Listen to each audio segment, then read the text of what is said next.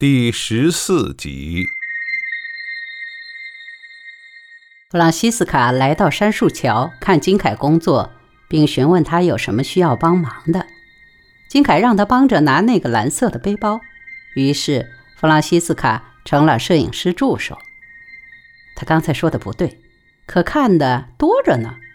这是某种表演，只是他自己没有意识到。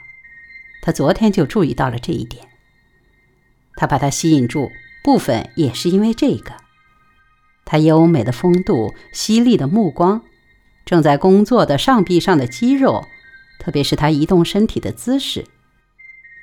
所有他认识的男人，与他相比，都显得笨手笨脚。但不是他行动匆忙，相反，他完全从容不迫。他有一种羚羊般的素质，尽管他看得出来。他柔韧而坚强，也许它更像豹而不像羚羊。是的，豹就是它。他感觉得出来，它不是被捕食动物，而是恰恰相反。弗朗西斯卡，请递给我那架有蓝背带的相机。他打开背包，拿出相机，对这些他随随便便摆弄的昂贵的器材特别小心翼翼。相机的镀铬的取景器上刻着尼康，左上角有一个 F 字母。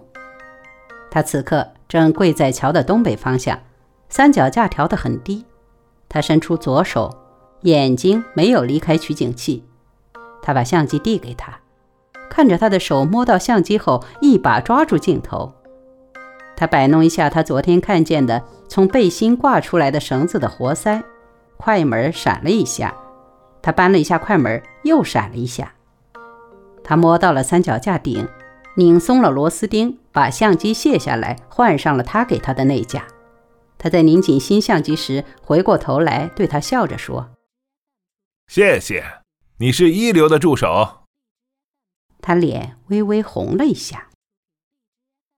天哪，他是怎么回事？他像从外星骑着彗星尾巴。乘风而来，落在他巷子口的什么生物？我为什么不能简单的说一句不谢？他想。我在他面前有点迟钝，但是这不是由于他的所为，是我自己，不是他。我就是不习惯和他这样思维敏捷的人在一起。他涉过小溪，走到对岸。他背着蓝背包从桥上穿过去，站在他的背后，感到很快活，快活得很奇怪。这里充满活力，他工作方式中有一种力量。他不是等待天然景色，而是轻柔地把它掌握过来，根据自己的想象加以塑造，让大自然来适应他心目中所见到的景象。他把他的意志强加于景观。用不同的镜头、不同的胶卷儿，有时用一个滤光器来抵消光线的变化。他不是单纯的同自然做斗争，而是用技巧和智慧来主宰它。农夫也用化学物质和推土机来主宰土地，但是罗伯特·金凯改变大自然的方式是有弹性的。每当他工作完毕之后，总是让事物。恢复本来面目。弗朗西斯卡看着他跪下去时，牛仔裤紧绷在他臀部肌肉的周围；看着他褪色的蓝斜布纹衬衫贴在背上，灰发盖在衣领上；看着他怎样跪坐下来调整一项设备。长久以来第一次，他单是由于注视别人而两腿之间湿漉漉的。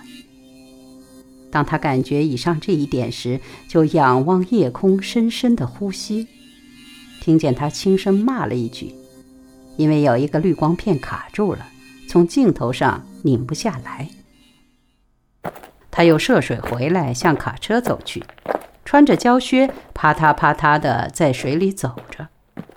弗朗西斯卡钻进了廊桥。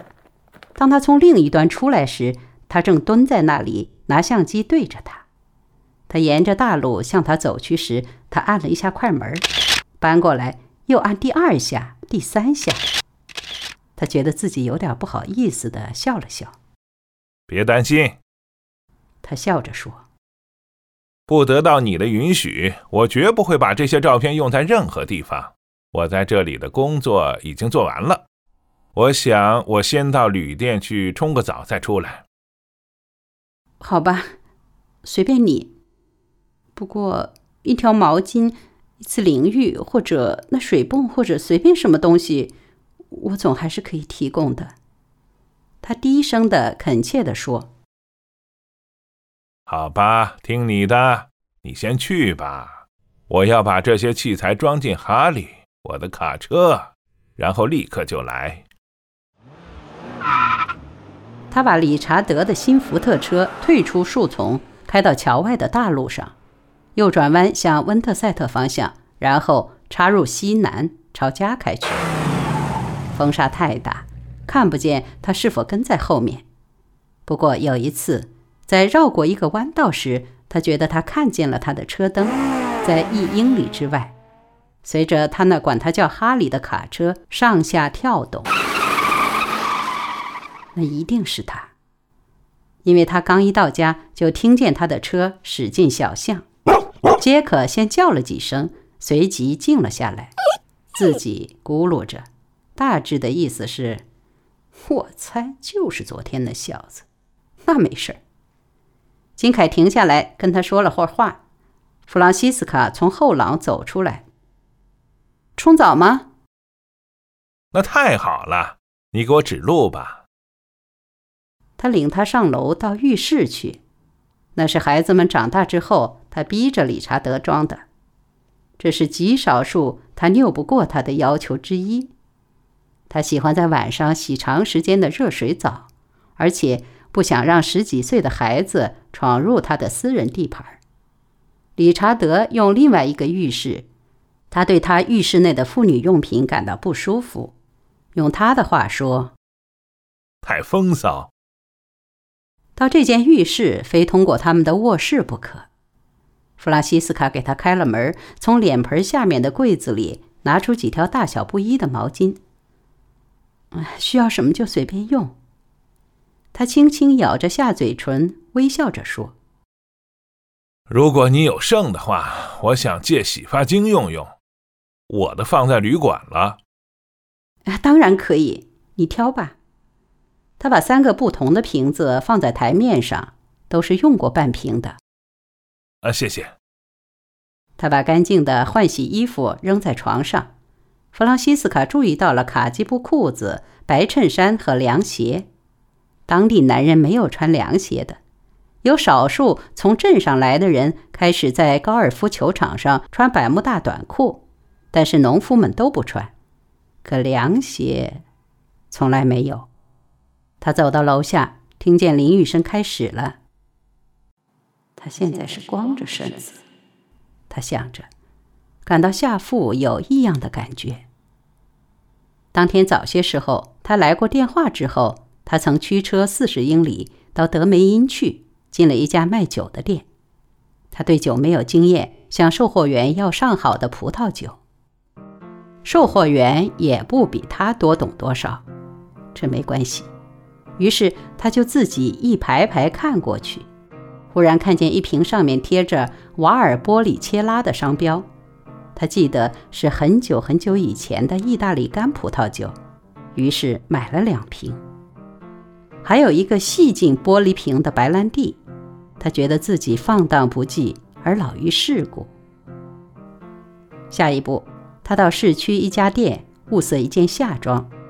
他找到了一件浅粉色细背带的，那衣服后背开得很低，前领陡得凹下去，穿起来半截乳房露在外面。腰间用一根细带子系起来，又买了一双凉鞋，很贵，平底，鞋帮上有精细的手工花纹。下午，他做夹馅辣椒，用番茄酱、黄米、奶酪和香菜末拌馅儿，然后是简单的菠菜色拉、玉米面饼，甜点是苹果酱蛋奶酥。除了蛋奶酥之外，都放进了冰箱。他急急忙忙把新买的连衣裙改短到齐膝。德梅因的注册报在夏初时登过的一篇文章说，这是今年流行的长度。他一向认为新潮服装怪里怪气的，那是人们乖乖地听命于欧洲设计师。不过这个长度对他特别合适，所以他就把裙边裁到那里。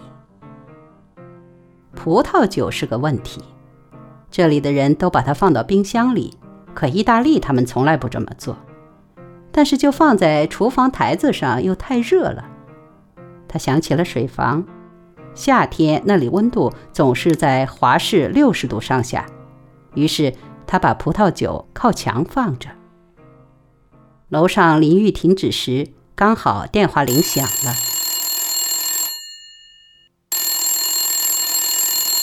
是理查德从伊利诺伊打来的。